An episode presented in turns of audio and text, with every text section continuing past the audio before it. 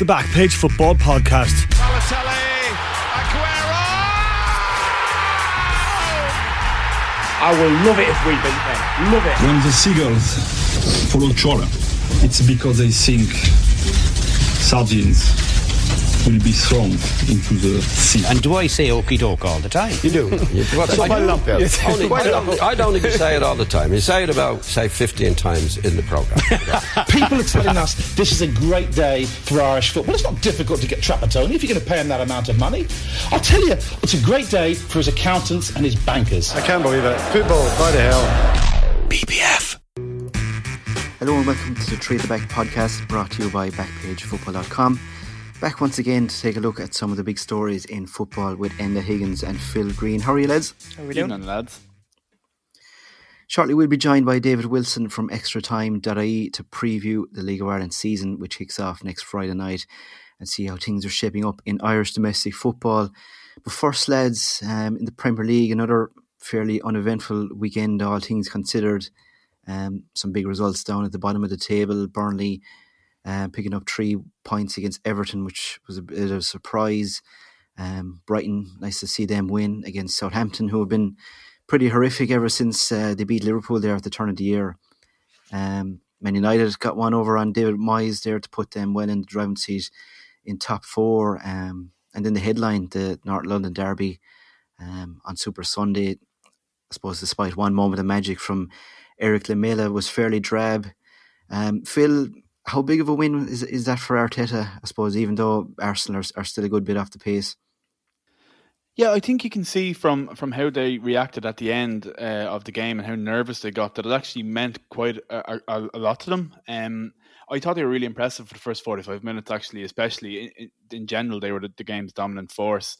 Um, but I think you could see how like skittish they got when the finishing line was in sight, and despite uh, being up an extra man, they kind of uh, got white line fever a little bit, and I think that shows that it, it means a, a, good degree to them. Um, like they're they're like you said, they're a good bit off the pace. They're not. They're probably. I don't want to rule them out totally, but they're probably not going to figure uh, for a for a top four position this year. But uh, I think as a marker for Arteta's project and another kind of point of reference for them. I think it was important. I, I, there's more excitement, I think, about Arsenal and Arteta and those, that young core that he has than there is about Jose and Spurs and this tired team that was top in December and is now seventh and just kind of trudging along. So I think maybe not for this season and in terms of like whether they finish, you know, anywhere between seventh and tenth. I don't know how much it's going to matter to Arsenal, but I think as kind of a proof point of the project, if you want to use that word, it was probably important. Yeah, I think the confidence they showed was very impressive. I mean, if you were to tell an Arsenal fan that uh, before the game Aubameyang wouldn't start um, and that Saka would be dragged at halftime, that probably would have been their worst nightmare. Um, but the way they started the game, it reminded me of the, the United game very early in, in Arteta's days, where they were very confident on the ball. It seems to be coming together for them very well. Smith Rowe at number 10 looks a really exciting prospect. Saka is going to be an incredible player, obviously. Uh, Kieran Tierney's form has been a big change for them as well. Um, and in that system, I mean, he tore Doherty to shreds yesterday. Um, so they're looking far more confident. Um, and Lacazette, when Aubameyang isn't there, he, he really looks like a more uh, powerful number nine than when he does when he plays on the left hand side. And he took took the penalty very well yesterday as, as, well. And David Luiz, I thought, was actually pretty impressive as well. Um, which is usually a risk going into these big games. And, and Thomas Partey, uh, two of his best games, I'd say, would have been the Spurs and the United matches this season, as he, he, was very good in Europe the other week as well. So it's starting to come together a bit for Arsenal, really. They had a, a big result midweek as well in Europe, in what was one of the tougher ties, I would say, for the English teams as well. So they're certainly building more confidence, uh, and you think they've they've a lot more to give as well, especially Nicolas Pepe.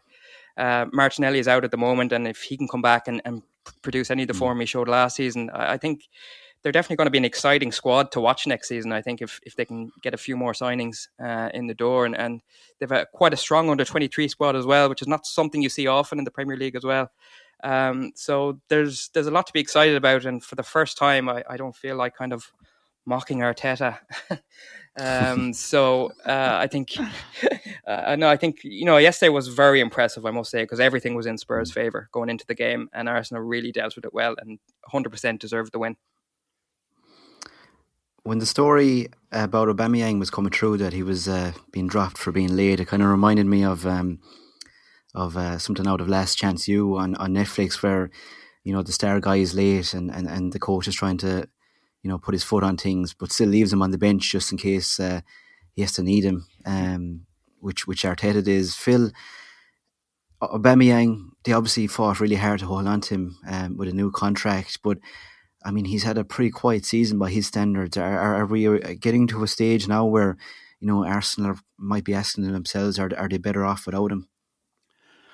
I think they definitely have more options than even was the case when, when they were chasing him so hard for that contract. It kind of felt like they had all their chips on him.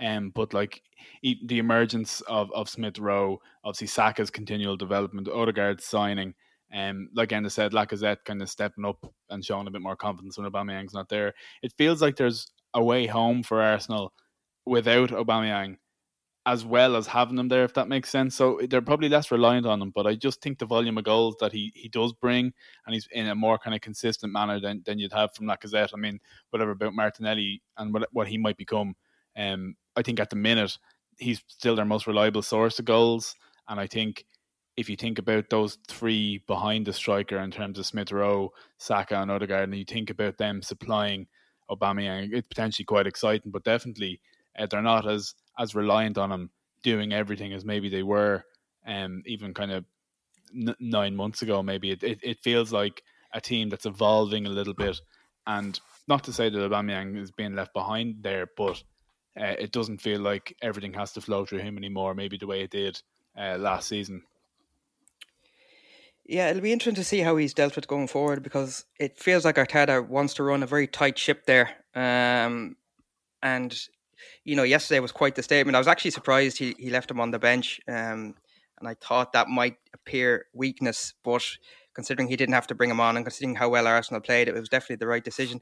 He's a bit of a free spirit, as we saw Dortmund having to suspend him for periods of time in 2017 and 2018, and rocking up in the crowd in a Champions League match on a night he was uh, dropped from the squad uh, with some very interesting attire to bring all the attention onto himself. Uh, at the time, uh, was a big talking point in Europe. So he's definitely probably a, a, quite tricky character to have around, and the fact he's club captain as well probably makes it a, a bit more difficult for Arteta to deal with him. Certainly in public, but he was quite firm on it yesterday, and he dealt with it very well. Um, I, I don't see him moving on anytime soon. I think in a COVID affected market for a 31 year old, I, can't see any clubs really paying the money that would be mm. required um, to take him away from Arsenal, anyways. And because he still has that pace, which is so important for them, he's still really strong in the air, which is going to be very important for Arsenal with the deliveries they're getting from Cedric and Tierney uh, from the wide positions.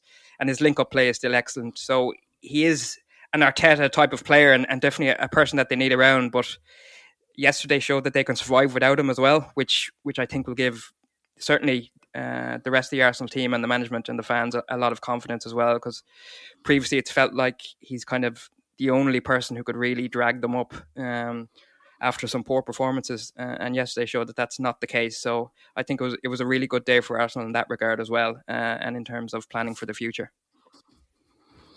On the other side of the ball, then, um, I mean, you look at Spurs and recent form has been okay, but they've lost two London derbies now. They've lost to, to City pretty comprehensively. They lost to Liverpool, even though they were going through that pretty bad patch there in January. Um, I mean, we've talked so much about Jose over the years and over the past couple of months, and there's a lot of kind of suspicion about how far he can take Spurs. And uh, I mean, is there anything more to add? I mean, can, can, is there is there a way that we could see, um, you know, Jose being able to lift Spurs beyond for next season and beyond. Yeah, I mean, when he took over, I felt that if we were going to see a, a Mourinho revival, this would be the perfect squad for him. I mean, you look at everything a core Mourinho team needs to be successful. Um, you know, a world class number nine, very good playmakers like Eriksen and Alli, who were, who were both there and in the, in the team at the time.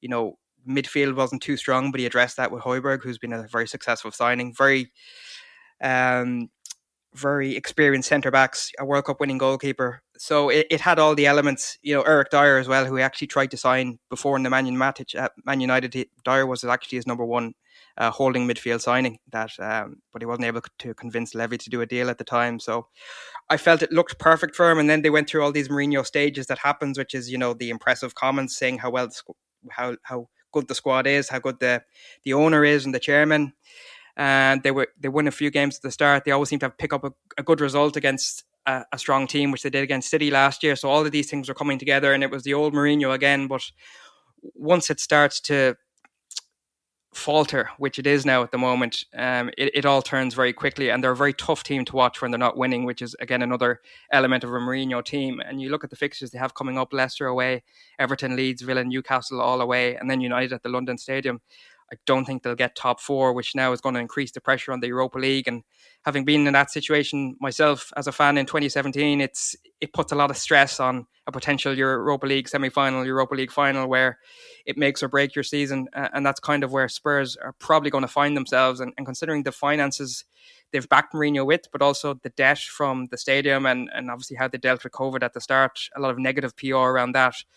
I don't think they can afford to miss out on European football next season. So there's going to be it's a very stressful two or three months ahead for Spurs and Mourinho, um, and I think how they manage it will decide really not his legacy in the league per se, but you know everybody's waiting for him to fail and fail, you know, permanently uh, rather than having these mini revivals. And I think the next few months are probably key to seeing whether Mourinho can get back to any sort of old Jose um, as he's well known for. Phil, is Harry Kane a dirty player? um, that's an interesting question, Kev, because it's something that's been getting a little bit more attention recently. Obviously, um, like what he did on, uh, on Sunday yesterday that kind of forearm smash, it, w- it wouldn't be uh, a miss. It was like what Richie Hogan got sent off for in the All Ireland final there uh, two years ago. It, w- wasn't dissimilar to that. It, w- it was a tackle we're more used to. He deserved that. I'm not saying it wasn't a rare card, Kev. I'm just saying that's what it reminded me of. In that uh, it's not something you see that much in in, in football. Um, and Kane's obviously very well known for his kind of signature move now of nearly tabletop and players kind of backing into them, watching them, uh, and letting them jump over him for the ball, and, and, and they fall unprotected to the ground. And um, probably the the Adam Lallana uh, incident against Brighton is probably the best known one there, where he actually got a free for it, despite nearly crippling Lallana by by letting him fall over him. Um, there, there's kind of a, a, a tenacity and a an edge to his game, like when he when he swore on his daughter's life that he got a touch to that goal when he was he was battling Salah for for top goal scorer. I know that kind of was met with howls of derision by on Twitter, um, but I think it's a bit of that. It's it's kind of like a, a, desperation is kind of the only word I can think of. Um, like a, a hunger. Um, I don't know is he necessarily dirty. I I think he pushes things right to the edge. I think he gets better press and kinder press by virtue of being the England captain and by, by virtue of being as good as he is because he, he is brilliant. But um, yeah. I think he gets treated probably a little better than, than he would do if if he was you know kind of Joe Soap or Raheem Sterling. Yeah, there definitely is that hint of uh, you know nastiness, and we did see this with Spurs a few years ago in that famous Chelsea match where they just decided it would turn into a Royal Rumble, and I think we just all enjoyed seeing that side of Spurs. We'd never really seen that with them. Certainly, in the last two decades, we'd never really seen a Spurs side stand up for themselves like that, and I think they actually do need more characters like that. Not yesterday was a bad one. I mean, he really lined them up yesterday. Uh, usually, if, if you're going to try and sneak in an elbow, you do it when jumping and heading the ball and have a quick look around. But yesterday, he just, I mean, he decided five seconds earlier that he was going to wipe him out. Um, and he's a bad loser, uh, which is probably why so many people are concerned that he will leave Spurs. You know, he's in his prime now, and, and if they can't deliver something very soon, who knows if he might look elsewhere. Um, but overall, I mean, I, I, I quite enjoy that in the number nine, that bit of, you know, nastiness. You know, Zlatan had it, Rooney had it. The best ones usually do. Um, but you know, he does cross the line probably a bit too often. With certainly the one where he backs into a player and and and lets them fall without any control over their body. Yeah. That could potentially really damage somebody one of the days. So I'd like to see less of that one. But yesterday's one, it was kind of a funny one, really. Um, watching it back, kind of, it's one of those where you, you, you wouldn't get too upset if your own player did it if he, if he was losing two one in a derby. But uh, yeah, a bit fortunate to get away with it. Lads, quickly before we move on to um to David on the on the League of Ireland, the news broke Friday. Um, I think that Chris Wilder had left Sheffield United. Um, there was a bit of confusion over the time whether he'd been sacked or whether it was a mutual parting of ways. Um, and in fairness, they're, having a, a, fairly brutal season. Um, but Wilder, in fairness, seemed just the right type of manager to rebound out of the championship, kind of like Daniel Farke is with Norwich at the moment. Was that a bit of a surprise to hear that end of that that he had left? Not really. I mean, when a team kind of has a bigger fall uh, as they have, um, you know, it's been a disastrous season. I know we touched them earlier in the season about, you know, expected goals from last season and everything went right for them last year. And they had the odd, I think they had the most one nil or you know one goal margin wins last season. So they were on a tightrope. And in fairness, he did try to fix that by by spending big in the summer on, on strikers in particular. And Brewster uh, especially has been a huge disappointment. And then the injuries started to come, and players who who'd been very consistent for him the last three or four years, all of a sudden we're starting to pick up injuries. In truth, they've been overperforming for three or four years, um, coming up from League One. I mean, it was a great story. A Sheffield United player, a Sheffield United fan, and now the Sheffield United manager takes them up, um, you know, up two divisions, and then they're competing almost competing for the top six at one point last season but he had a huge amount of control at the club. Uh, and in this day and age, especially when you become a Premier League club and you have owners like Sheffield United do and structures in place, I don't know if you saw it a few years ago, it showed a transfer deadline day documentary with Wilder. Um, and it showed the control he had even in those decisions in the final day of a transfer window. Um, might me a bit of actually Sunderland till I die kind of scenario where he's sitting by the phone, kind of making all the deals. And you thought, while it was impressive, it's it's a lot for a manager to handle, and not something you see certainly in the Premier League anymore. Where you know Mourinho said famously a few years ago, "I'm not a manager anymore; I'm a coach." And you know, directors of football and technical directors, they're the one taking over now. And I think that you know, as soon as Wilder began to fail because of the people above him at Sheffield United, I I, I imagine they made life very uncomfortable for him. And it did get to the point where, you know, we'll say it's a mutual decision, but yeah, they did want him gone. But again, I, I think he would have done a good job in the championship next season. But I think they probably want um, new blood in there, especially the fact that the signings that he spent quite heavily on um, in the last two transfer windows, actually, they spent last January as well, um, haven't really come off or improved the side, and they were pretty much going to point the finger at him for that. Uh, but I think he's been very unlucky. But it's it's been a great story, and he can he can leave with his head held high for sure. Uh, and what a journey it's been for them. And um, it'll be interesting to see what he does next. I think his his reputation is going to remain intact. Um, in a way that maybe it didn't if they went down and they didn't bounce back right up. Um, just given the way that squad is structured, as we've been saying, and like it's really like it's a it's a middle of the road championship squad, really, with a few baubles. Like the the nuts and bolts of it has been really constructed in such a way that absolutely maximized every drop out of these guys. Um, and I don't know if it's a, if it's a squad that bounces right back up. Um, if if they've kind of you know the, you know some squads can just kind of have this light and in a bottle for a while and when it kind of goes off kilter, it really goes off kilter. Um, Wilder's leaving now. Yes, they're going to get relegated, and yes, he basically presided over that. But um, I think it's going to be a case that his reputation largely be intact. It's kind of been accepted that he's, he's being fired for a combination of things, or they're mutually departed uh, for a combination of things as opposed to just how things are going on the pitch. I think he'll get a good job. I mean, he could he, he, like I could easily see a scenario where he's Newcastle manager. Um, but I think he I think it might actually work out in the long run better for him that he's not trying to bring them back up from the championship because I don't know if it's a straightforward job. Um, just given the way things are going for that side, who just look really, really short on stuff this year. Um, and like he's so emotionally invested in that club and where they were coming from. I mean, the, the, before he joined, on the club's lack of lap of honor at the end of the season, the fans were shouting abuse at the players. Like the, they were in League One, and uh, their fans were abusing them on the lap of honor that they take with their kids at the end of the season, and to take them from there to what was it eighth in the Premier League they got at, at their height or whatever, um, was absolutely remarkable. Um, and he won't be short of offers. But uh, I I don't fancy being the person who comes in next. I'll tell you who wrote it. I can remember his name.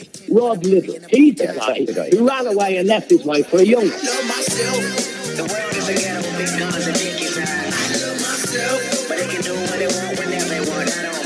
And depends of the quality of the eggs. In the supermarket you have eggs class 1, class 2, class 3. And some are more expensive than others and some give you better omelets. So when when the class 1 eggs are in Waitrose and you cannot go there?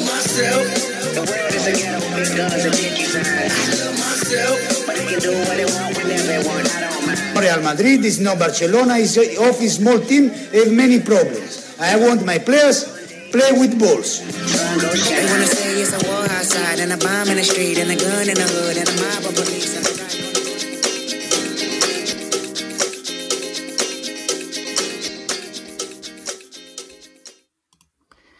Delighted to be joined by David Wilson from extratime.ie to take a look at the upcoming League of Ireland season. Hope you're well, David. Yeah, grand. Thanks. How are you, lads? So it's been a long winter after last year's shortened season, um, which thankfully all clubs got through in one piece, uh, more or less, really, amidst the uncertainty surrounding the pandemic.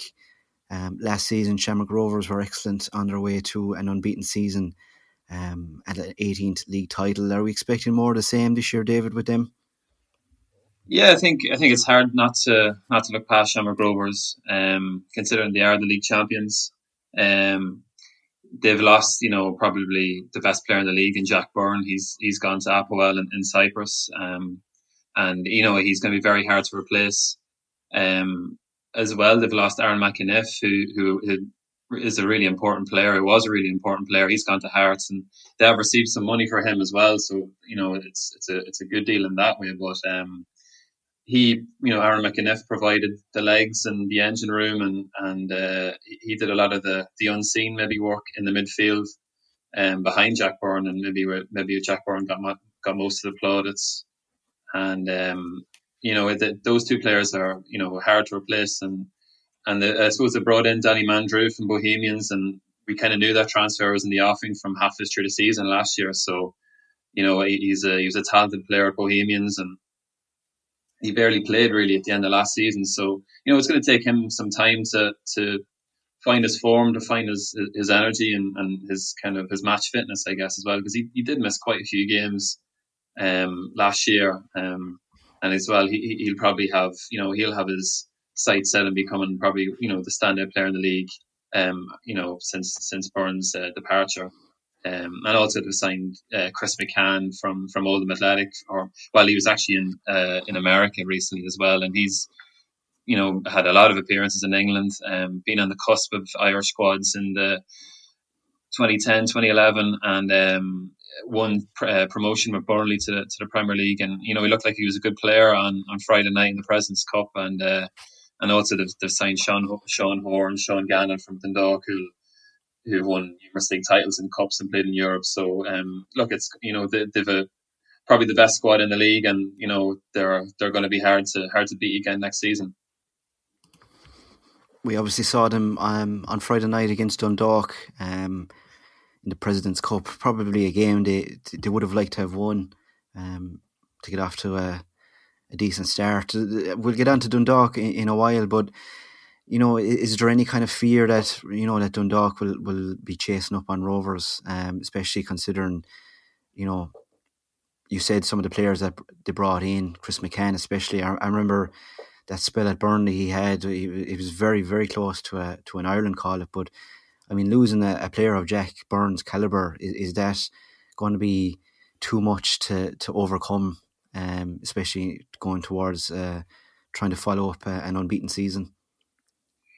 Yeah, I, th- I, think it could be. Um, you know, it, it's it's I suppose it's maybe a bit of a worry for, for Stephen Bradley and, and, and Shamrock Rovers that you know Dundalk have beaten them um, in the cup final last year and in the and again in the Presidents Cup. I know the Presidents Cup is essentially a preseason friendly or, or curtain raiser, but still, the you know anyone that watched the game of Friday night that there is a real rivalry between these two teams. Um, I think some of the players don't really, uh, you know, are not really fond of each other, and we've seen that with Patrick Hoban and the clip in the in the cup final last year, where there was there was some words shared with maybe Greg, I think it was Greg Bolger in the in the cup final that clip that was behind the scenes, and and, and Rovers will be they will be worried about Dundalk because Dundalk have invested into the squad again. Uh, now they have lost, you know, some key players and some some legendary players, I guess, like John Mountney and that, um, and Sean Gannon as well. But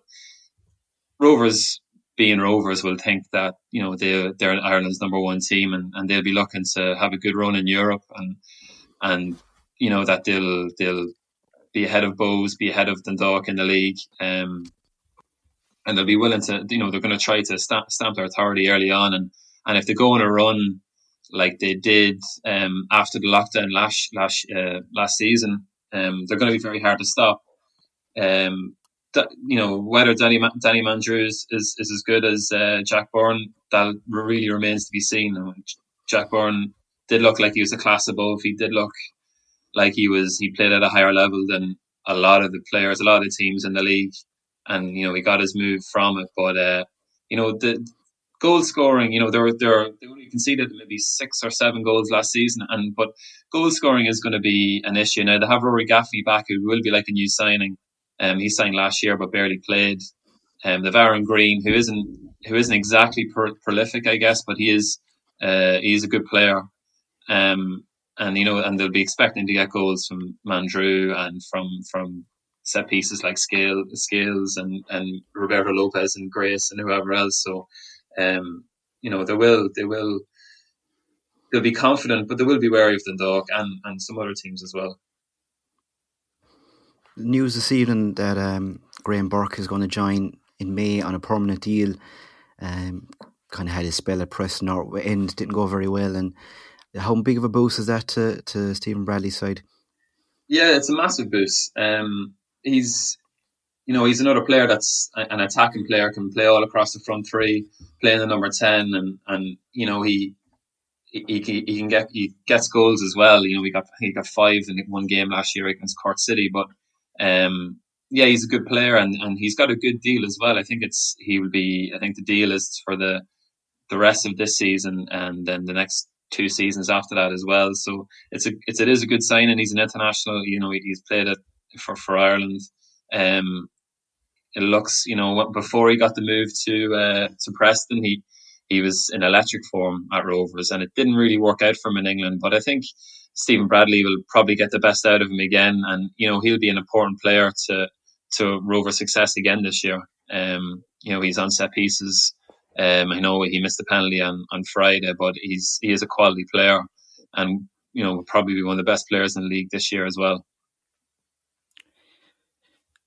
David, just moving on to Dundalk, then obviously you talked about their two cup victories, which will probably give them a lot of momentum going into the season. Um, last week they tried to clear up the head coach situation, and in true League of Ireland fashion, they tr- even made it more confusing than it ever was before. So officially, Shane Keegan is now head coach, or as Chris Shields said in an interview, he's the one they're calling gaffer.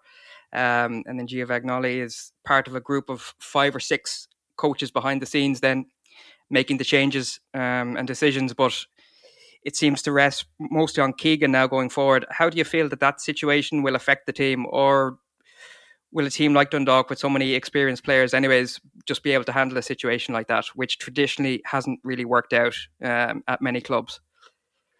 Yeah, it's a it's a it's an interesting kind of development. Um, you know, I've had problems with the fine from UEFA last year, the 50,000 euro fine that they got because of uh, Filippo Giovagnoli being on the sideline and, and not having the required um, coaching badges. Um, it, it, it is an interesting one, but I think it's more it's more for as more for show than anything else. Now, uh, a couple of weeks ago at the, the there was a Jim Malone Cup game in um, uh, it was another preseason game between Drogheda United and, and Dundalk, and Filippo Giovagnoli sat in the stand along with Giuseppe Rossi and uh, his assistant, and and Shane Keegan was on the was on the sideline. Um, but I, I from from being there, I think Filippo was definitely the main driving force. I think uh, I think they they work well together as a team. I think they all get on with each other. But I think it's more to avoid the red tape from from UEFA, from the FAI. Um, it's it's an interesting kind of collaboration of, of coaches, but um, a lot of people have been critical of it, and, and, and that is fair enough. But for uh, any any League of Ireland team to be faced with fines and stuff like that, this is probably more to do with the avoidance of any potential uh, misconduct in the league or, or, or, anything else, and and it'll be uh, it'll really be Filippo and, and, and Giuseppe um, probably driving the team on. Where Shane Keegan, well, Shane Keegan had been in the office and he'd been away from the training pitch in the first couple of days of preseason, and I don't think there's many managers or first team coaches that are away from the pitch in the first couple of days of preseason, especially for you know a professional club and a professional outfit in, in Dundalk. You touched on the signings that um, Shamrock Rovers were able to bring in, and if we just look at some of the players Dundalk have brought in, obviously more attacking players, Junior, who had a, an okay spell at Sligo Rovers last year, the American midfielder Dogan, and Tinder famous Chino Perez, uh, who was at the club a couple of years ago. It doesn't strike me as the type of quality that Shamrock Rovers are bringing in uh, this summer. Is that a fair comment, or is that being a bit harsh on, on those recruits? Um, it's it's fair. Like uh, um, there was actually a good interview with I think it was Paul Fennessy in the forty two yesterday. Um, uh, with Tanner Dogan, who came from Harvard to play. You know, he tried. He came last year, and um, he came through the American collegiate system, and he had to go on loan with um, on loan with Athlone last year because of uh, he couldn't get a, a permit to play for Dundalk last year and he kind of described maybe some of the, the similarities between the standards in, in the league here and in the American collegiate system. Well, I don't know if that's completely true or completely right, especially because he played in the first division last year. It's it is hard to know, but the the signings dog have made, uh, his is Perez. Um, yes, he, he's came on in a couple of games. He looks like he's he's dynamic, he's quick, um, he's got a good touch.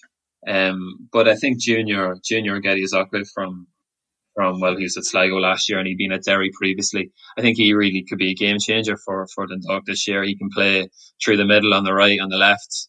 Um, really good dribbler, strong, powerful, quick, um, an eye for a goal. He can finish.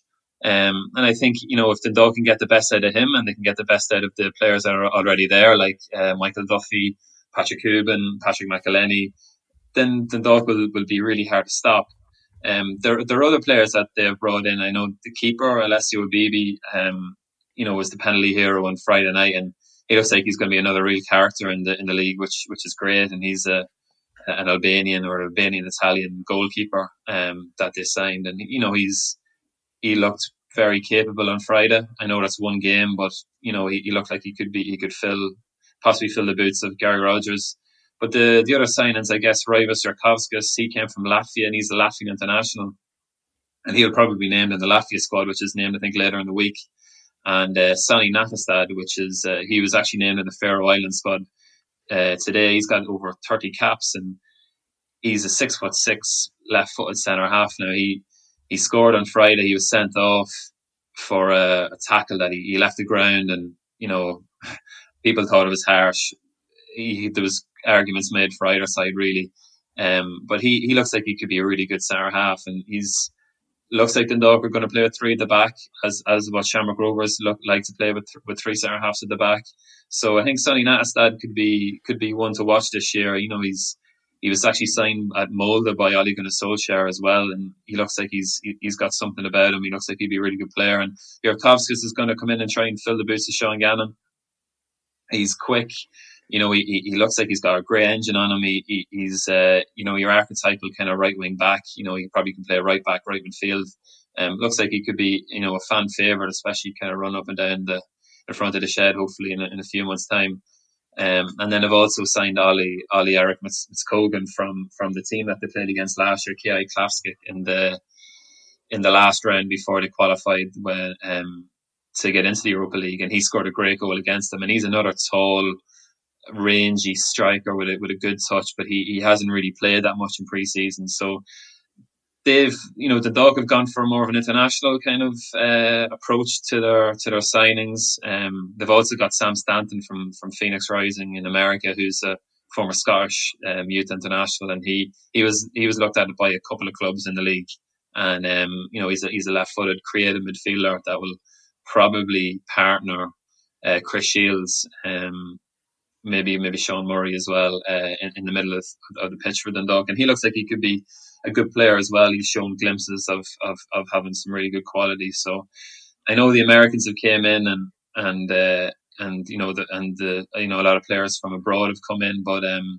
you know they've they've it looks like they're they're building a, a good squad again, which you know, if they, they, can get the best out of these players, you know, the dog signed Nicholas Vemmelund a couple of years ago, and he was a he was a brilliant center half, and he, he went back to Denmark. And if they can have this, you know, maybe those players can have an impact like what he had, then the dog will be, you know, a really a really competitive team again this year.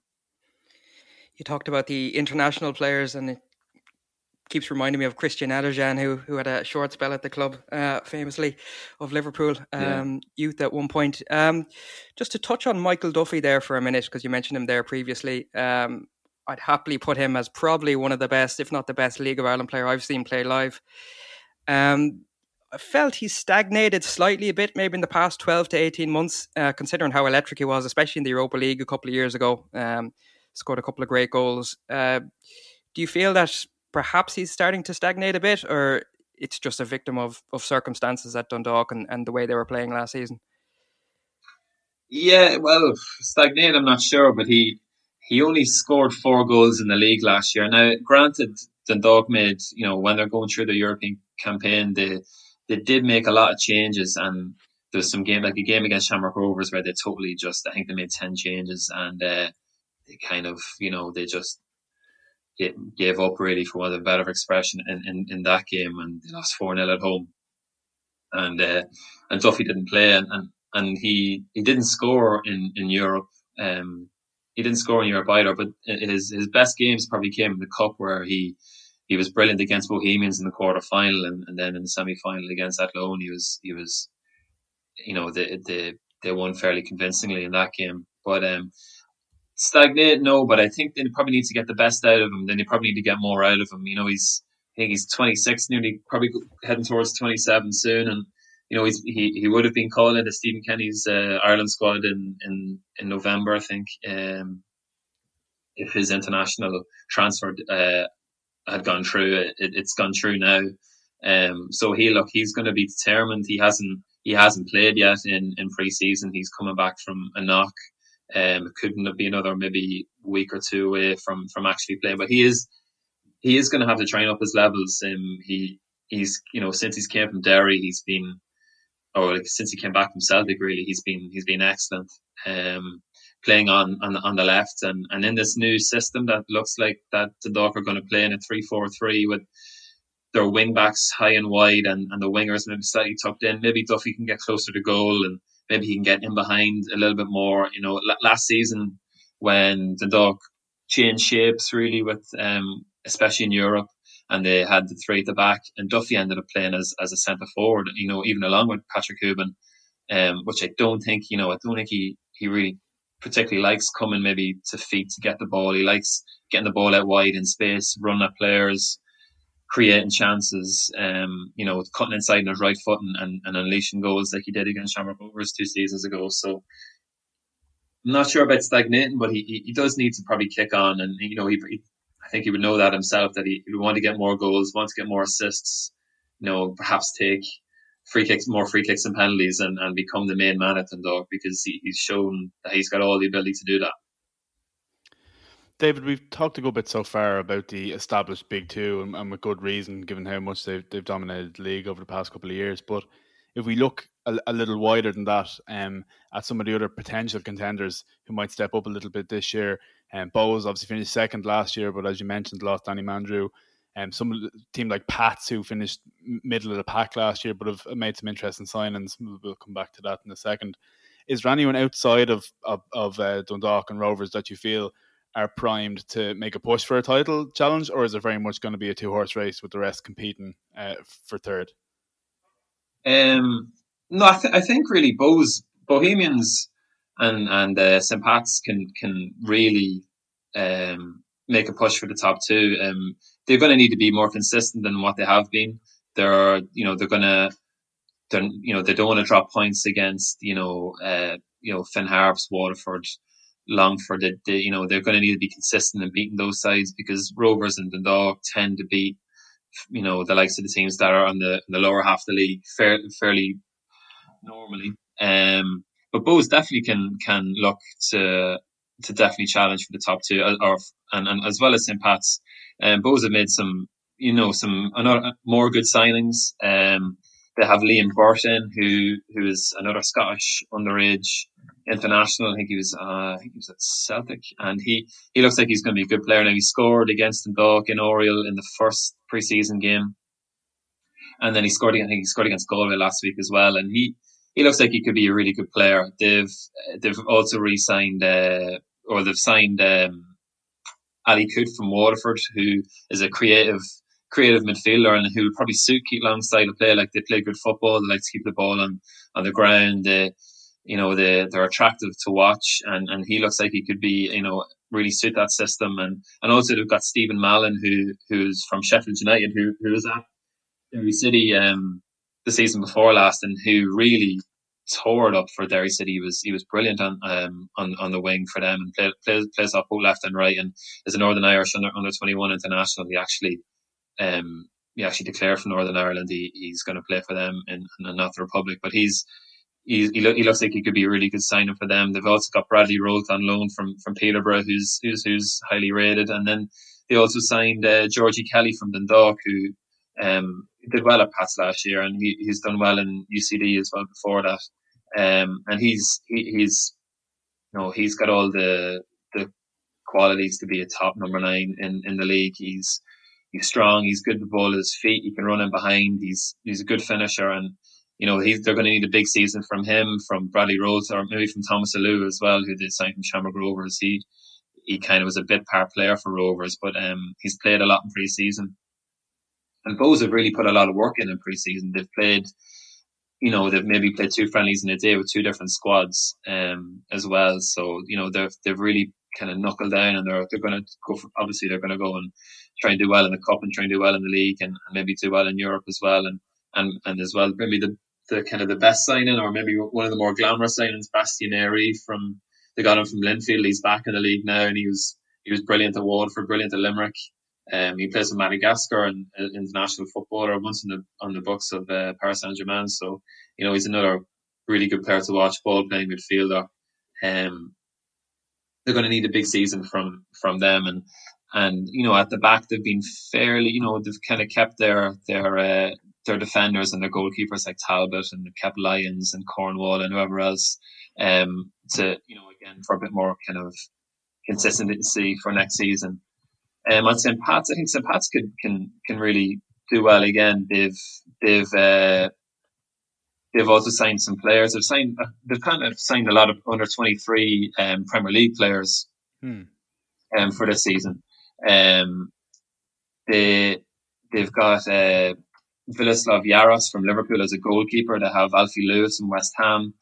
Um, and you know, and, and another player like these players have played under twenty three football, but from what we've seen that it's not that easy to make that transition from under 23 football where you're playing on a Monday or, you know, you're, you're playing against players that are struggling to get into Premier League squads and, and, and that on a Monday where maybe the competitive, the competitiveness mightn't be there and they're going to come into a league where everyone's fighting for their lives and fighting for their, you know, for their jobs and for their next contract. So it's going to be interesting to see what Pats can do. They've, they've got some, you know, they've managed to hold on to like Robbie Benson, Jim, uh, Jamie Lennon as well, and and they've maybe signed, you know, probably one of the best number nines last year in the league, and Ronan Coughlan from from Sligo. So uh, they'll again look to try and push on. Um, you know, Stephen O'Donnell's there, and he's he's he's a highly rated manager. He's still to get his pro license, a bit like Filippo in in Dundalk, but um, you know they've they had too many draws last year. They dropped too many kind of points, and they didn't get enough goals. So they're going to hope that Roland Coughlan can can get a few goals to them, and they can they can get the best out of uh, Robbie Benson again, and and and maybe some of the players that they've signed from from across the water. You mentioned Pat's interest in business there from uh, kind of the under 23 players from the, the top two tiers of English football. And of course, Joe Hodge arrived uh, into Derry City from Man City as well. And I think in the same 24 hour period as Pat signed Jaros from Liverpool. Um, if those signings go well this season, do you see that being a route more and more English teams are going to be happy to take, uh, given their younger players' experience at senior football, like you say, in a league whose uh, reputation is maybe starting to change for the better. Uh, do you think it's going to be something we see a little bit more of going forward? Yeah, possibly yes, and, and as well, that's we're going to have four teams in, in, in Europe this year as well. So uh, it's you know it's definitely a route that the that academies and teams in the UK look like they could be maybe more inclined to take. Um, you know, Joe Hodge is, is an interesting one for for Derry. You know, he's He's been really highly rated at Man City. He's trained with the first team um, a couple of times. He's he was named their Scholar of the Year. Um, you know, he was under a lot of interest from from England to get him to play on the underage football for England. Um, but looks like he's he's he's hopefully going to stay with Ireland, and he's arguably he could arguably the best be the best young player in the league this year, and you know, he's he's going to try and make that that step up from you know he, played in the FA Youth Cup last year and Man City won it fairly convincingly in the end, and he played central midfield in that number six position, and he's not going to have the same amount of time, or he's not going to have the same pitches or the same facilities as he did, you know, in one of the best academies in in the world. Um, he did in Man City that he is that he's going to see in the League of Ireland. He's going to have to playing a derby against Finn Harps, and it's you know it's could have to go to Ballybofey, and he, you know that's that's really he'll really be tested. But he looks like he's an you know an elite player. He he was 16 playing for the Tom Mohan's under 19 uh, international team in the Euros, and he didn't you know he, he was playing two or three years out of his age group, and he he looked he fitted in really well, and he looks like he could be a, a really good player. And if it goes well for him, then maybe you know the, all the top clubs in England, obviously, they all have now their, their loan managers, and some of them some of them are Irish, and some of them are maybe thinking, you know what, the League of Ireland could be the best place to develop these players. And uh, if Joe Hodge, you know, Joe Hodge does well, you know, he might make it at Man City, but he could make it maybe, you know, at, at, somewhere else, and he could he could develop. And you know, a lot of the a lot of the academies now in, in the UK are not used maybe to produce players to the first team, and they're maybe used to produce players that you can sell on for profit and and, and then reinvest that money. So um, it definitely could be a, a, thing in the in the future for for players from from the UK to come to a, a, the League of Ireland and even north of the border to, to develop their football.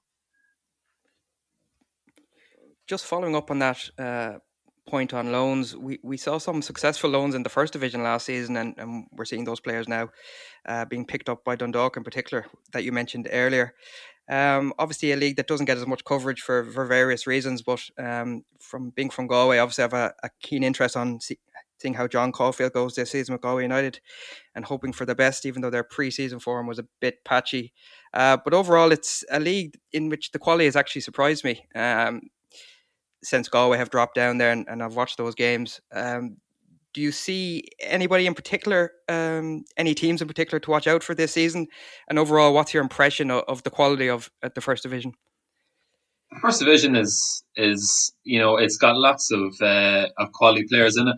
The I think the team probably that stands out for me is is Bray Wanderers. They've uh, they've got a lot of players that have played in the in the in the Premier Division.